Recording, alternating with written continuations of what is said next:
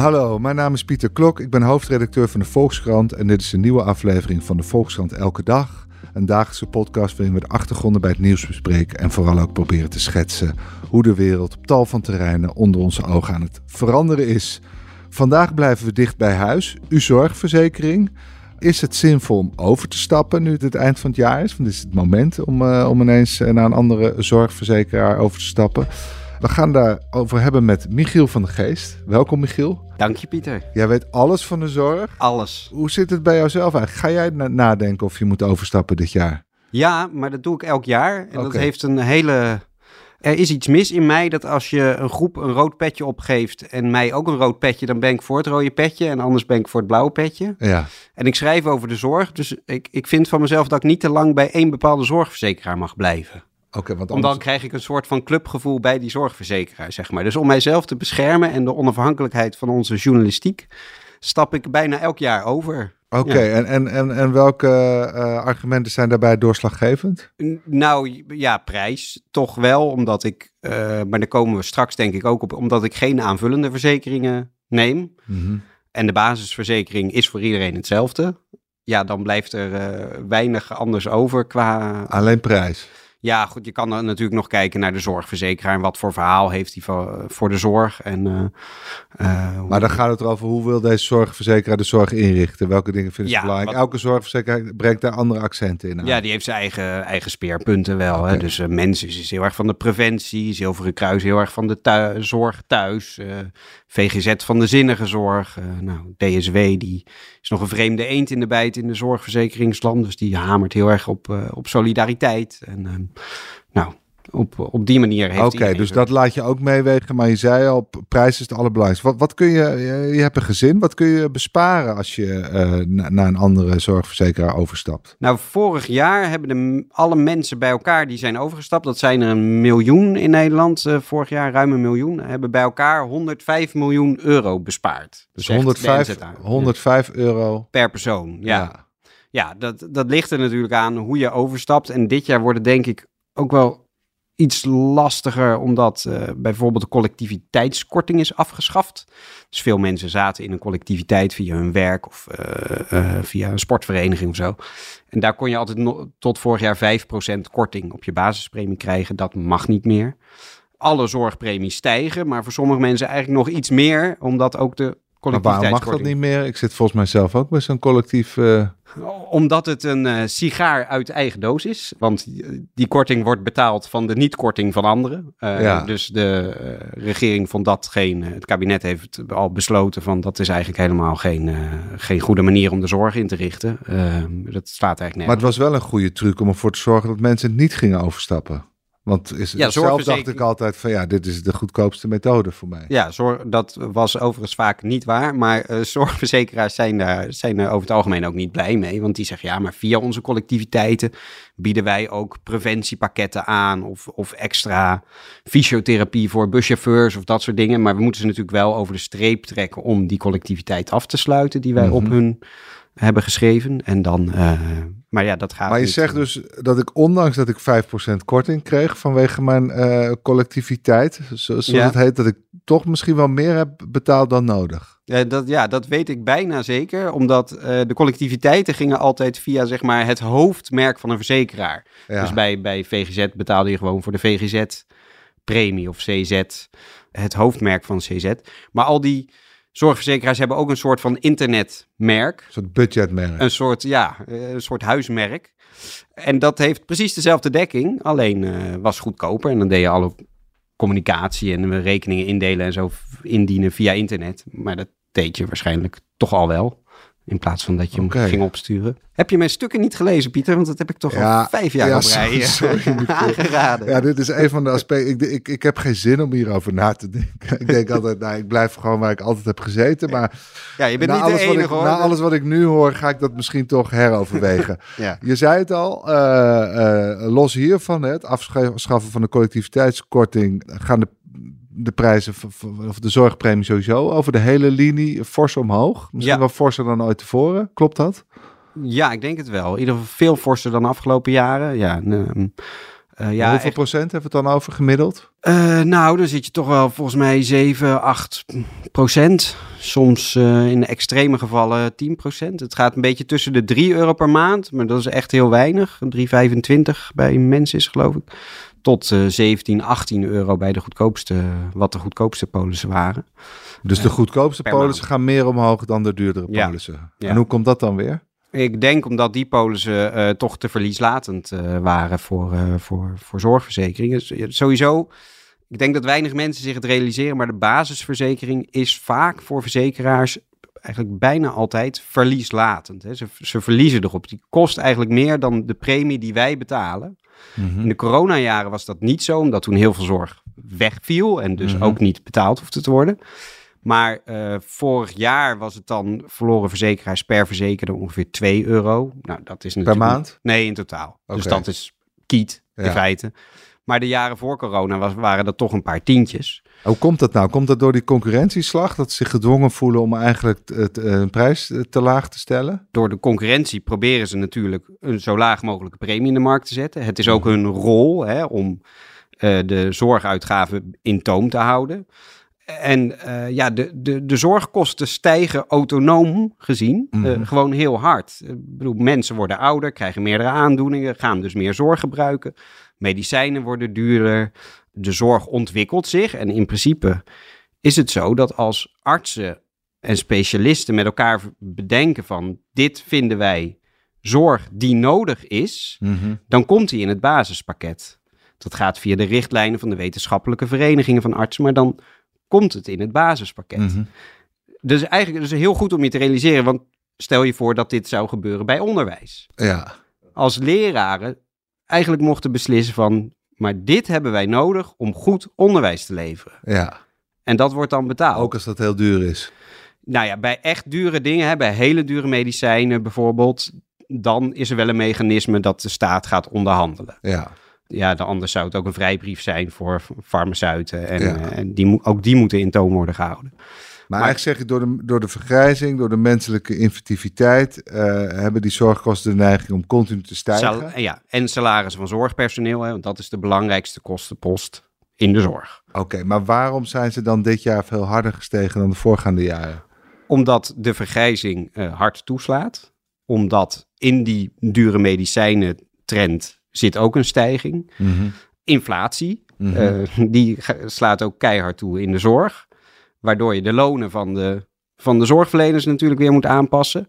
Daar is ook een inhaalslagje aan de gang. Want bijvoorbeeld verpleegkundigen of zo, die verdienen marktconform gewoon nog minder mm-hmm. dan mensen met dezelfde opleiding in andere sectoren. Nou ja, er is al een personeelstekort, dus uh, daar zit wel enige onderhandelingsruimte voor verpleegkundigen natuurlijk, dus die salarissen stijgen. En bovendien, als zorgverzekeraars geld overhouden aan hun activiteiten, dan stoppen mm-hmm. ze dat in hun reserves en die zetten ze weer in om de, om de premies te dempen. Maar ook die reserves, uh, die zijn wat naar beneden gegaan. Dus het was honderdachtenveertig procent hadden ze solvabiliteit. Van hun hm? jaarlijkse uitgaven? Of? Ja. En dat is nu naar honderdveertig procent. Nou, dan komen de, de bodem van wat de toezichthouders eisen aan wat zorgverzekeraars in kas houden, komt ook in zicht. Okay. Dus ja. Dus ze kunnen niet meer interen op hun reserves. Is het ook nog een post-corona effect? Want je zei al dat tijdens corona vielen zorguitgaven mee, omdat heel veel behandelingen ineens werden uitgesteld of niet mogelijk waren.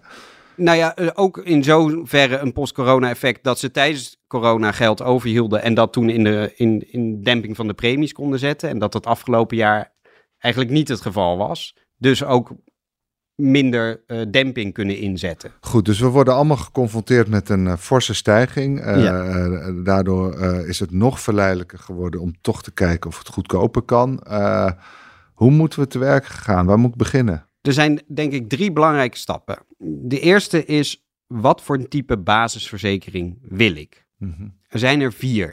In principe de basisverzekering, altijd de zorg die daarin zit, is door de overheid bepaald wat er door, wat daaronder valt. Hè. Mm-hmm. Dat, daar zijn gewoon afspraken over, daar gaan de zorgverzekeraars niet over. Die moeten gewoon uitkeren wat in het basispakket zit. Maar je hebt wel verschillende soorten polissen. De eerste is de budgetpolis, die is vaak het goedkoopst. Daar krijg je bij gecontracteerde partijen alle zorg vergoed. Dus de partijen waar jouw zorgverzekeraar een contract mee heeft afgesloten. En bij niet gecontracteerde partijen krijg je een deel vergoed. Meestal iets meer dan de helft of zestig, zeventig procent. Maar dat kan dus best oplopen. En het bijzondere van een budgetpolis is dat niet alle ziekenhuizen erin zitten. Dus dat je goed moet opletten dat je naar een ziekenhuis gaat waar je zorgverzekeraar een contract mee heeft. Want als je een hele, ja, je krijgt kanker en je gaat naar een ziekenhuis dat geen contract heeft, dan betaal je echt heel veel zelf. Word je dan nog gewaarschuwd door je huisarts of zo? Van uh, dit ziekenhuis moet je niet zijn? Of moet je dat allemaal zelf in de gaten houden? Je moet het toch ook vooral zelf in de gaten houden. Als het okay. goed is, zeggen ze het wel tegen je. Maar de rechtbank heeft uh, najaar van dit jaar nog een uitspraak gedaan van een patiënt die vond dat ze te weinig gewaarschuwd was. En dat de rechter zei, nee, nee, dit is toch echt je eigen verantwoordelijkheid. Oké, okay. goed, dus de budgetpolis. Dat is de budgetpolis. Dan heb je de Naturapolis. Dat is de, eigenlijk de gewone uh, zorgverzekeringspolis. Alle ziekenhuizen zijn volledig gedekt. Maar ga je naar een psycholoog of de wijkverpleging of dat soort dingen, dan moet je wel goed opletten of jouw behandelaar een contract heeft met die zorgverzekeraar. En daarbij is één, ja, toch wel groot en principieel probleem, vind ik, is dat nu nog steeds niet duidelijk is met welke partijen zorgverzekeraars allemaal een contract hebben afgesloten. Want dat duurt tot ver in het volgend jaar. En dat is al jaren aan de gang en daar komt maar geen oplossing voor. Want eigenlijk is de afspraak, op twaalf november moeten alle zorgverzekeringspremies bekend zijn. Mm-hmm. En dus ook wat je ervoor krijgt. Wat je ervoor krijgt. En dat is nu niet duidelijk. Dus bijvoorbeeld de Patiëntenfederatie, maar ook de Consumentenbond, die zijn daar, nou ja, woedend is gelijk zo'n sterk woord, maar zijn daar niet over te spreken dat dat nog steeds gebeurt. Dan heb je aan het andere eind van het spectrum de restitutiepolis.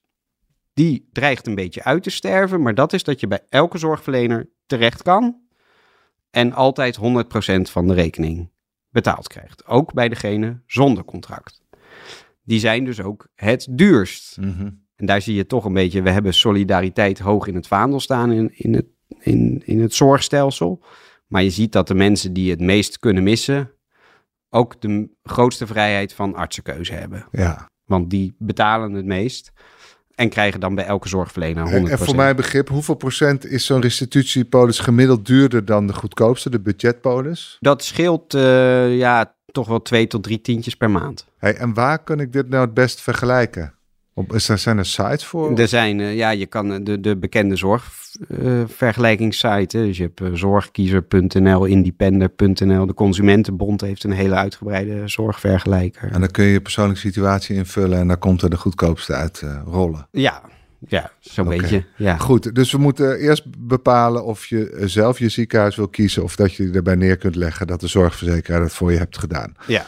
Stap één. En, en die, die, die twintig euro, dat is ongeveer tien procent dan, hebben we het over, op het geheel? Nou, iets minder. Een, een, een premie gaat zo uh, tussen de honderdtwintig en honderdvijftig, honderdvijfenvijftig euro per maand. Ja, oké. Okay. Dus ongeveer vijftien, tien à vijftien procent kun je besparen door, uh, ja. door, door een budgetpolis af te sluiten. Ja. Goed, stap twee. Stap twee. Wat veel mensen vergeten, het vrijwillig eigen risico. Mm-hmm. Uh, eigen risico is wettelijk bepaald, dus driehonderdvijfentachtig euro. In ziekenhuizen, tweede lijnszorg, be- betaal je de eerste driehonderdvijfentachtig euro zelf. Als je een rit met de ambulance hebt ook. Huisarts, verloskundige, wijkverpleging niet. Dus je kunt altijd naar de huisarts. Kost je niks, of althans, kost je je premie, maar geen eigen risico. Als die medicijnen gaat voorschrijven of verwijzing naar het ziekenhuis, dan ga je je eigen risico betalen. Dat eigen risico kun je verhogen uh, tot maximaal achthonderdvijfentachtig euro. En uh, daarvoor gaat je premie omlaag. Dat scheelt zo'n vijftien tot twintig euro per maand. Best wat. Maar dat moet je alleen doen als je vermoed kunt beredeneren dat je waarschijnlijk geen hoge zorgkosten hebt mm-hmm. het jaar daarna. Maar dat als je die wel hebt, dat je achthonderdvijfentachtig euro achter de hand hebt. Ja. In Nederland doet ongeveer dertien procent van de mensen dit. En dat is een veel lager percentage dan dat er mensen zijn die achthonderdvijfentachtig euro achter de hand hebben en waarschijnlijk niet ziek worden. Dus heel veel mensen doen dit niet, ja. terwijl het wel kan. Ik heb altijd geleerd dat je alleen voor risico's moet verzekeren die je niet zelf kunt dragen. Ja, precies. En dat voor de is... meeste Nederlanders is dit toch nog steeds draaglijk, achthonderdvijfentachtig euro. Ja, voor veel Nederlanders in ieder geval. Ik, ja. Dus daar zit ruimte, daar betalen we eigenlijk te veel. Daar zit, er, daar zit ruimte en inderdaad, de belangrijkste wet van verzekeren is, verzeker je voor iets wat je niet kunt betalen. Ja. Want anders is het de uh, house always wins. Uh, ja, goed. Dus, uh, dus, maar let ook, de, het kan ook een overweging zijn. Kijk, ook dit gaat wel ten koste van de solidariteit van het stelsel. Want de mensen die gezond zijn en het geld kunnen missen, betalen minder premie. Oké, okay, dus eigenlijk zeg jij, als je solidair wil zijn, moet je niet alleen aan jezelf denken. Moet je niet alleen maar, moet je niet de, die, die laagste premie willen be- betalen. Nou, bijvoorbeeld, als je al te veel betaalt, is dat een bijdrage aan het geheel. Dus dat is een goed besteden euro. Elke euro die je te veel betaalt, is een goed besteden euro. Nou ja, bijvoorbeeld D S W, wat dus een beetje de vreemde eend in de bijt is, die is falikant tegen dit verhoogde eigen risico. Ja. Die zegt, dit is nou gewoon...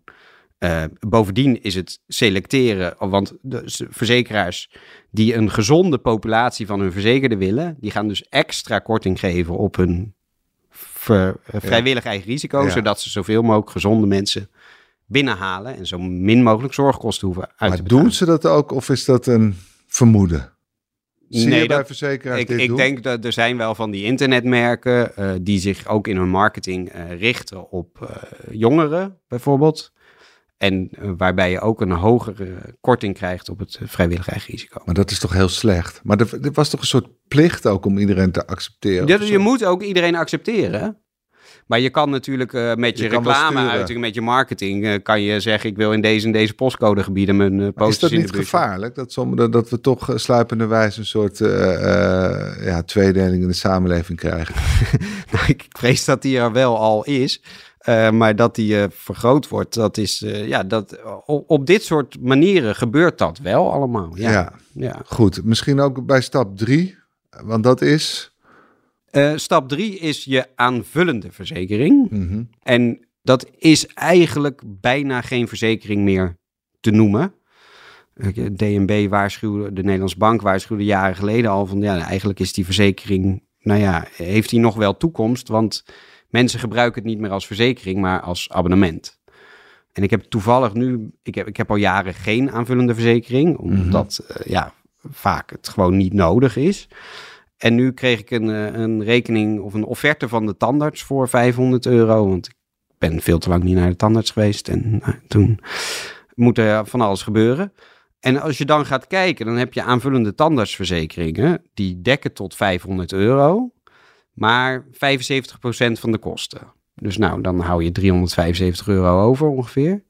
En daarvoor betaal je ruim driehonderd euro premie. Dus dan zit je al bijna één op één. Ja. En b- bij tandartsverzekeringen, die kiezen vaak tweehonderdvijftig of vijfhonderd euro maximaal. En heel veel mensen nemen dat, terwijl die gewoon twee keer per jaar of één keer per jaar op controle gaan. Ja, dan, dan ben je gewoon geld aan het weggooien. Dus ja. Kijk, er kan natuurlijk altijd iets mis zijn. Maar is Nederland ook daar gemiddeld over verzekerd? Ja, ruim drieëntachtig procent van de mensen in Nederland heeft een aanvullende verzekering. Ja, dat is... Ja, als je gewoon economisch kijkt, is dat een onbegrijpelijk aantal. Het is voor een, een klein deel daarvan maar uh, de moeite waard. Ja, kijk, als je chronisch ziek bent en je hebt altijd fysiotherapie nodig... en je maakt altijd de, die behandelingen heb je nodig... dan moet je dat zeker doen. Ja.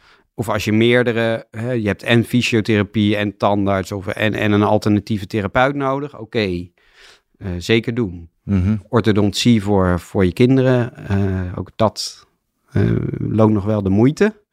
Moet je wel goed nadenken, want meestal zit er een wachttijd van een jaar. Dus eigenlijk moet je die twee jaar hebben voordat je uitgekeerd krijgt door een verzekeraar. Dus maar gemiddeld genomen moeten we het beschouwen als een abonnement. Uh, de, ja. Dus wil je een abonnement op bepaalde zorg... en dan moet je dat gewoon afsluiten, maar zie het niet als een verzekering... want dat is het eigenlijk helemaal niet. Nee. Al geldt ook daar weer, als iedereen die gezond is dat doet... dan worden de mensen die het nodig hebben zijn de dupe. Want die moeten meer betalen. Die moeten meer betalen. Okay. Ja. Goed, nou we eindigen ermee dat je beter gewoon zoveel mogelijk kunt betalen. Want dan, ja, nou dan ja, draag je ja, bij aan een solidaire samenleving. Ja, nee, dat uh, is voor mij een heel fijn excuus om uh, ook maar, dit jaar niks te doen. Maar, gewoon blijven zitten. Hebben we alle stappen gehad, Michiel? Of is er nog een stap vier? Nou, je kan nog, als je het geld hebt, uh, dan zou je... Je kan nog meestal één of anderhalf procent korting krijgen als je in één keer betaalt. Ja. En dan ben je er ook maar vanaf. Maar dan moet je dus wel, uh, als je met een gezin bent uh, van, uh, van twee, uh, ja, wel drieduizend euro uh, ja. even achter de hand hebben. Om het... Maar goed, het is uh, nog steeds meer dan een spaarrekening, dan, dan je op je spaarrekening krijgt als je het geld op de spaarrekening zet. Uh, ja, ja, dat is waar. Dus in, in feite ga je erop vooruit. Ja. Oké. Okay. Michiel, wordt heel vaak in de discussie over de zorg, wordt er natuurlijk uh, gewezen naar die enorme rijkdommen waar die zorgverzekeraars op zouden zitten. Op enorme reserves die ze aan zouden houden. Je zei al iets over een toezichthouder die dat ook eist. Ja. Uh, om te voorkomen dat ze in de problemen komen. Hebben ze inderdaad te veel geld? Kijk, ze, ze gaan over heel veel geld. Maar in principe geven ze... Uh, kijk, zevenennegentig procent van het geld dat ze uitgeven gaat naar de zorg. Mm-hmm. drie procent gaat naar het instand houden van zorgverzekeraars. Gewoon de mensen ja. die er werken. En de systemen en de gebouwen en zo. Uh, dus dat is behoorlijk efficiënt. Mm-hmm. Ze hebben reserves, maar voor een deel... Of, of het allergrootste deel daarvan, moeten ze die ook aanhouden.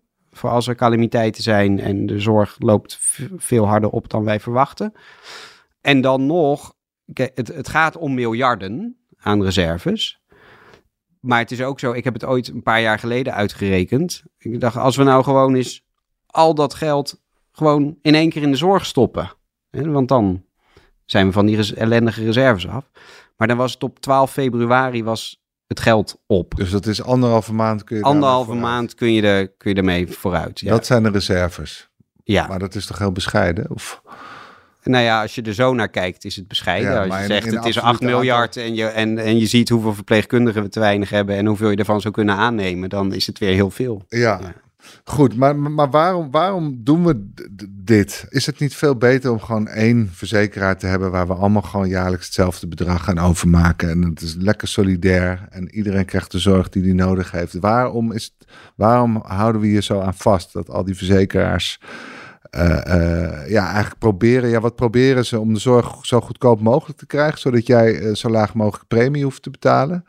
Nou ja, het, het idee is dat die zorgverzekeraars en de zorgverleners scherp houden uh, op innovatie, op, op, op, op nieuwe projecten, op wachtlijsten. En ook elkaar, zodat zij elkaar ook... Want verzekeraars zeggen dan tegen het ene ziekenhuis, wacht, het kost bij jullie wel heel veel. Uh, kijk eens naar je collega's daar. Ja. Dus die zorgverzekeraars... Zorgverzekeraars... Via zorginkoop sturen zij en... zeggen ze, wij zien goede voorbeelden uit het hele land. Dus wij kunnen dat ene goede voorbeeld uit... Uh, Uit Groningen, dat gebruiken we voor de zorg in Zeeland. En, uh, nou, op maar die... al die zorgverzekeraars apart doen, spelen dat spel. Nou, dat is wel, vind ik, een van de, van de grotere problemen. Ja, ze, ze spelen dit spel en ze nemen bijna niks van elkaar over. Dus als er dan één iemand, één zorgverzekeraar een briljant heeft, idee heeft voor de bewaking van hartpatiënten thuis. Of, uh, en, en die investeren daarin. Ja, je ziet het bijna nooit dat daar landelijk... Er, er is geen enkel systeem om chronische patiënten landelijk in de gaten te houden. Elk nee. ziekenhuis heeft weer zijn eigen uh, manier. En, en elke, elke regio. Zorgverzekeraar kijkt er ook weer op zijn eigen manier ja, tegenaan. Aan de andere kant, ja, één zorgfonds. Ja, uh, bedoel, de uitvoeringsproblemen bij de Belastingdienst of uh, andere overheidsinstanties... zijn ons natuurlijk ook niet ja, ontgaan. En de zorg en... is toch dat die, dat die per definitie minder uh, gedisciplineerd zijn op de kosten, omdat ze niet in een concurrentieveld zitten. Dus de hoop is, doordat je meerdere zorgverzekeraars hebt, dat, je een soort, dat ze allemaal heel erg strak op de kosten zitten, omdat ze anders worden afgestraft bij het bepalen van de premies. Ja, maar ja, dat slaat dus soms ook wel door. Ja. Uh, en, en dat is weer het andere. Kijk, in de wijkverpleging, waar... Uh, organisaties al jaren uh, verlies draaien. En uh, nu zeggen ze ook wel van ja, we hebben misschien iets te veel op de kosten gezeten. Ja, daar zijn enorme wachtlijsten en personeelstekorten ontstaan. De, de, de baas van C Z zei eerder dit jaar, ja, we kunnen niet iedereen garanderen dat hij eigenlijk wel de zorg krijgt die hij nodig ja, wat heeft. Wat was dat nou voor uitspraak? Dat hebben we toch nog nooit gehoord sinds dit stelsel bestaat? Nou ja, de, de Nederlandse Zorgautoriteit, de N Z A, die de, de toezichthouder, die heeft dat eigenlijk ook al gezegd. Van ja, het, het wordt wel heel Maar uh, is het dan omdat het niet te betalen is of omdat we te weinig personeel hebben? Nou, personeel is het grootste probleem. Kijk, betaal, niet kunnen betalen, dat is gewoon een afspraak. We maar ik heb straks een verzekering, daar staat in dat ik recht heb op bepaalde zorg. Ja. En als die zorg niet komt, wat kan, kan ik dan nog ergens verhaal halen? Of? Nou ja, dan moet je je zorgverzekeraar bellen. Ja. En die moet gaan, gaan bemiddelen en kijken of er bij andere partijen waar zij zorg hebben ingekocht wel een plek is voor jou. Uh, de zorgverzekeraars zeggen van ja, maar we, het personeel is er niet. Dus we kunnen wel meer zorg inkopen, maar het personeel is er niet. En de zorgorganisaties zeggen ja, maar jullie hebben zo lang op de kosten zitten knijpen. Ja. En wij, wij moeten onze uh, medewerkers niet marktconform, lager dan marktconform betalen. Ja, dan komen ze ook niet. Dan gaan ja. ze elkaar de schuld geven. Welke zorg gaat er als eerste aan, denk je? Nou ja, nu is het al... Uh, uh, ma- maak ik mij toch het grootste zorg om uh, ouderenzorg. En zorg thuis. Thuiszorg. De verpleeghuiszorg, uh, nou, dat was laatst, uh, had de N O S zo'n item. Uh, daar staan nu ook eigenlijk vijfenveertighonderd ouderen op de wachtlijst die eigenlijk dringend een plek in een verpleeghuis nodig hebben. Ja. En het niet krijgen. Ja. Oké, okay, nou goed, we houden ons hart vast. Uh, Michiel, uh, dank je wel. En, en de keuzes dus als volgt. Wilt u solidair zijn met uw medemens? Blijf dan gewoon bij uw verzekeraar en betaal desnoods te veel. Wordt de koopkrachtdaling u te veel? Zoek dan vooral naar een alternatief, want er valt heel veel geld te besparen. Dank voor deze uitgebreide en heldere uitleg. U luisteraar, dank voor het luisteren naar deze aflevering van de Volkskrant Elke Dag. Morgen zijn we er weer. Graag tot dan.